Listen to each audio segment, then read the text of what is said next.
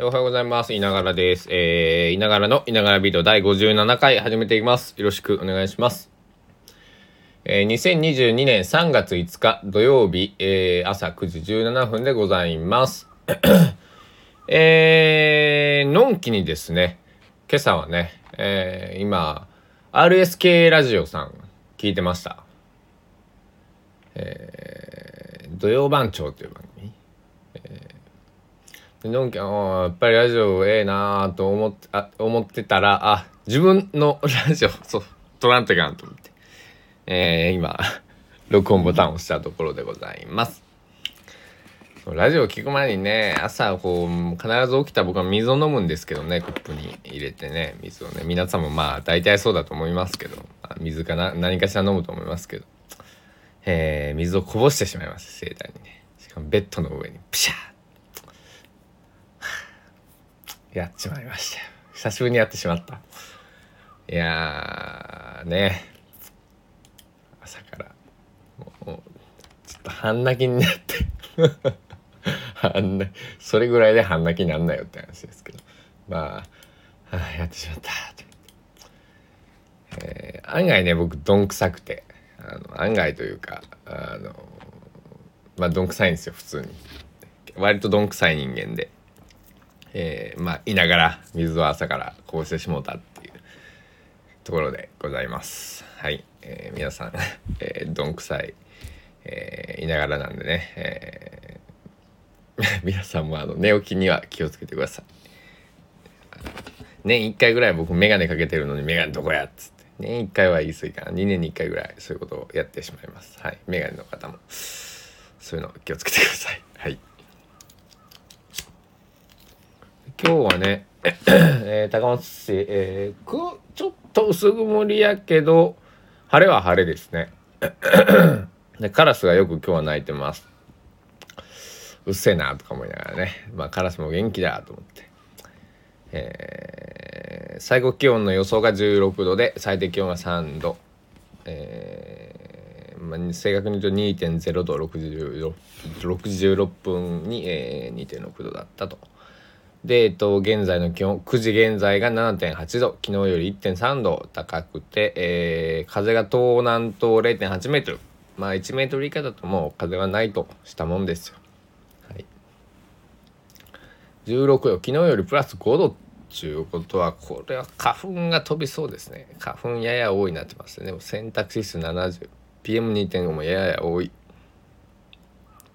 紫外線が強い。これ日焼け止め去年の日焼け止めどこ置いたかな？日焼け止めをそろそろ 買ってこないと。えー、仲間内にですねえっとものすごく紫外線を気にしている子がいてですね。でその彼女から、えーまあ、女の子なんですけどね。あのあの男性もしあの塗るべきだと。あのあれをあの日焼け止めをと。いうのを去年ごぎょ、えーえー言われてまあ一昨年ぐらいから言われてたんですけどやっと重い腰上げてね、えー 去年から塗り始めまして、まあ、紫外線がね体に悪いっていうのはまああのえー僕もずっと知ってたんですけど。そうあのやっぱりなんかなんだろう。塗るタイミングというかそうなんかね。わかんないじゃないですか。あの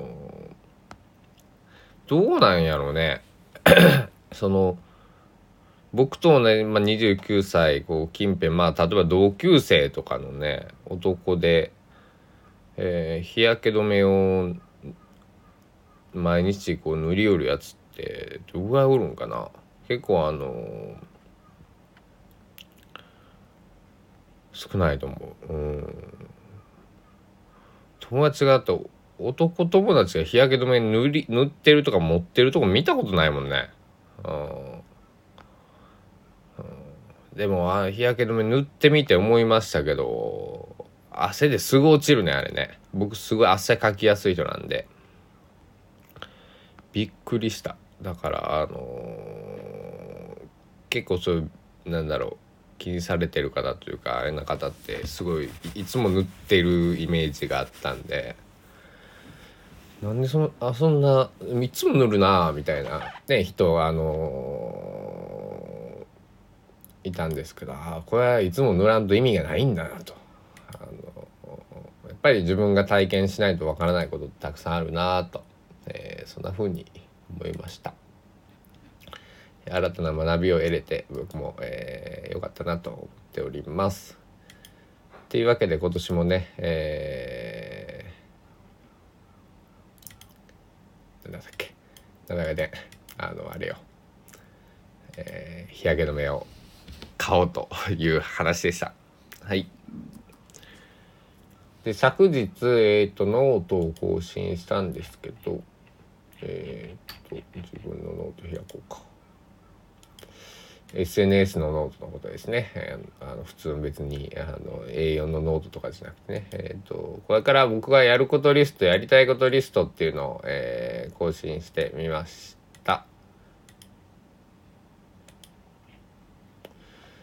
えー、2022年春バージョンです。えー、まず結論から言うと、高松市に住みながら音楽を軸に生計を立てていきますよと。で、もちろんね 2022年中にそんなすぐ飯が食えるようになるような甘い世界じゃないことは分かっております。ただこれを2020年に、えー、ごめんなさい、この春から行動していって、まあ、やるうちね、まあまあ数年かかりますよ、絶対。で、えっと、僕の 友達のお兄さんは、多分二十歳ぐらい、高校卒業か大学卒業からずっと音楽をやってて、40までに音楽で飯を食えなかったら、もう東京から引き上げて田舎に帰ってくるって、高知に帰ってくるって言ってたらしいんですけど、音楽だけでご飯を食べれるようになったのが45歳。うん。すごいよね。45歳は25年諦めんかったんですよ。25年ぐらい。で、今はトランペッターの方なんですけどね。あの、ちょっと名前を出していいかわかんないんですけども、めちゃめちゃ有名な、皆さんが知ってるような方の後ろでトランペット吹いてます。で、僕すげえなと思って。だから諦めないっていう。だからまあ、音楽で飯を食うってことに関しては諦めなかったんでしょうけど、他のね、なんかこう、例えば、じゃあ家を建てるとか車を買うとか、えー、なんだろう結婚されてるのかどうかわかんないです結婚することとかなんか他でいろいろね、えー、たくさんのことを諦めてきたからこそ叶ったのかもしれないんですけどそこら辺ねちょっと詳しくそのこう45でやっと食えるようになったんだっていう話しか僕その友達のお母ちゃんからしか聞いてないので、えー、詳細はちょっと分かんないんですけどまあそういうことらしいんですけどででちょっと僕の話に戻って、まあ、高松市に住みながら音楽を軸に生計を立てていくよと。でやることやりたいことやるその音楽を軸に生計を立てるっていうのは何なんだっていうのが、まあ、一応3本柱あってミュージシャンのまあプロデュース業、まあ、まずマネージメント含むこれを、えー、1本目やりますと。で2本目が僕、えー、いながらとしての個人の音楽活動をやっていきますよと。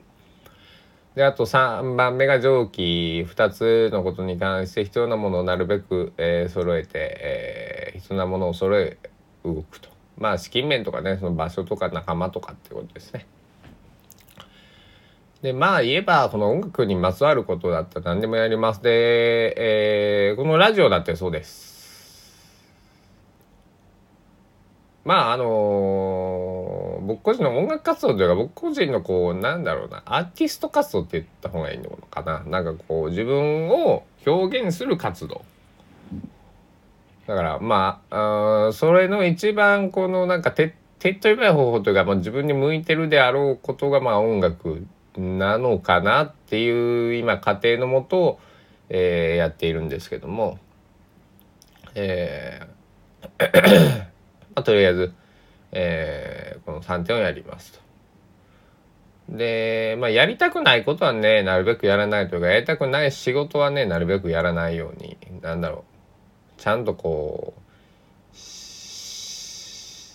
信念というか、なんだろう。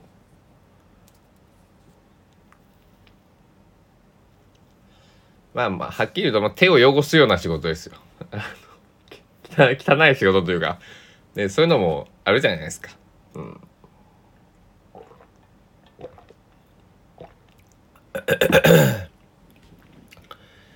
だって僕の師匠がね自分のホームページに僕が歌いに行きますっていう、えー、自分のギャラを出してるんですけど5万なんですよ。ね。でポッとポッとでの僕にじゃあ例えば100万出すか歌ってくれっていう人がいたら「えなななんで?」ってなるじゃないですか。でそれが本当のね本当に君の歌でなんか100万の価値があるって言ってくれるんだったらあれだけどなんかそうじゃないような100万円だったら受けませんよっていうことですね僕が言いたいのは。うん でね、もうちょっと言うと、その、理念とかね、バリューの設定っていうのはね、まだなんです。きちんとこう文字に起こせるような状態にはまだなってないんですけど、心の中ではね、えー、定まっていますんで、で、まあね、あの、こう高松とか、まあ地方都市でね、音楽で飯食うなんてね、甘いよ、そんなん、えー、できるわけないだろうって、あの会社員とか普通に仕事をしとけやって、えー、まあ皆さん言うでしょ。でも、えー、それでね食べてる方もね少なからず高知にだって高松にだって岡山にだっていてね、え、そういう風にしてる方を僕は知っているし、え、友達仲間でもいるしだからまあやり方次第でね、えーできるっていうことだろうと僕なりに解釈してで僕はやりたいことはやっぱりね、えー、そういうまあクリエイティブなことというかまあ音楽主体にこういうラジオとか、え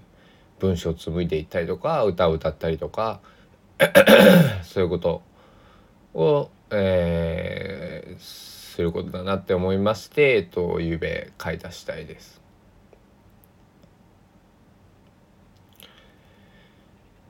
えー、まだまだねちょっと言えないことだらけなんですけど本当にプレスリリースの方法とかねとあと日程とかね、えー、そこら辺を今決めているところなんで、えっと、まああの楽しみにしておいてください。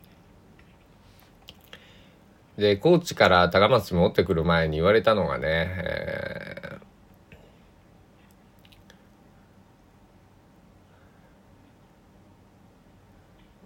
その方60歳なんですけど俺は60になって気づいた2つ気づいたことがあるんだ。どどうしたんですかえー、まあ原発とか戦争とか、そういうものをへあのテーマにしたらスポンサーがつかん。いやそりゃそうでしょ。ってそうそうそう。2個目。俺は働くことが向いてなかった。っつって最高っすよね。60歳で、えー、その方はあの僕大好きな方でえっとこの2つを言うとねあの働くことが向いてなかったんでもちろん働いてきてるからこそね60歳まで働いたからこそ働くことが僕は向いてなかったっていうのは分かったっていうことなんでしょうけど。ですごいなと思って。で結構 もうちょっと言うとそのなんだろう。あの僕の周りのの大人たちっていう言い方はあれです。するとあれですけど大先輩たち。だから50歳とか。40代から60代ぐらいの方。で結構僕の信頼できる人って結構なんかご結婚されてるんですけど奥さんが会社なりでこうバリバリ働いて男性が家事をやっている。っていうお家が何軒かあって。なんかすごくいいなといいなというかねあのなんだろうね。だからこう僕たち今20代とか今10代の子たちがそういう風な、えー、家とか今30代ぐらいの方とかっていう世代だとポツポツそういう方が、えーまあ、そういう時代になってきたというかなんかそういう価値観が認められるようになってきたっていう言い方だけどまああのいると思うんですけど だから60代と今50代の方でね、えー、とそれをやっているって、まあ、相当し前が言われたはずなんですよね。で実際それに近しいことを言われたっていうのも聞いたことがあるしえー、けどそれでも負けずにね、えー、俺たちは俺たちなんだと、えー、これが俺たちの夫婦の姿家庭の姿あり方なんだみたいなのを貫き通して生きてきた方の背中はものすごくかっこよくて、えー、尊敬を僕はしています。で僕がそうなりたいかというとまた別まあそうなりたいと思ってるわけでもないんですけどなんだろう僕は僕の、えー、形を見つけたいなと。まあその方たちもね、えっと、僕まとめて今一括りにいましたがもちろん個々で全然状況は違って、まあ、ざっくり言うとっていうね大分類もしその線を引かなくちゃいけない場合はそういう風になっているっていうことで。別にねその男性の方も別に全く仕事をしてないわけじゃないしそのどっちが外で、えー、家の外で、えー、大きくお金を稼いでくるのかというと女性がそっちの役割を担っているよっていうだけ。でどっちが大きく家事家庭のことをしているのって言ったら男性の方がしているよっていう、まあ、それだけなんですけどね。うんけどそういうふうなえー、なんだろうね、えー、人に巡り会えた奥さんなり、えー、奥さんも旦那さんに巡り会えたっていうのがすごく、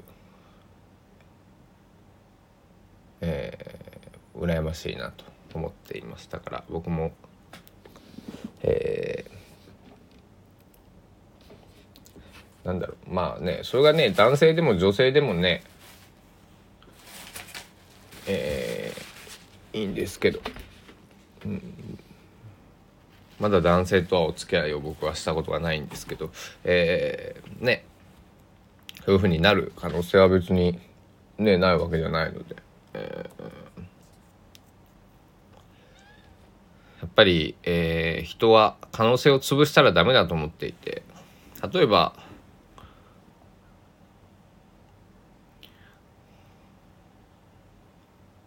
うん例えがあんま思いつかない、うん、可能性をね潰しただからあのできないと思ったらもうできなくなってしまうってよく言うじゃないですか、うん、それを今身に染みている29歳男春です。今日はね、えー、ここからちょっと、えー、やらなくちゃいけないことがあるんで、えー、いいタイミングで、えー、終わろうと思います。今日も一日皆さん、まあ土曜日なんでね、ゆっくりぼちぼちやっていきましょうよ。えー、僕は言いながら朝から水をこぼしました。えー、お後はよろしいようで、お時間です。さようなら。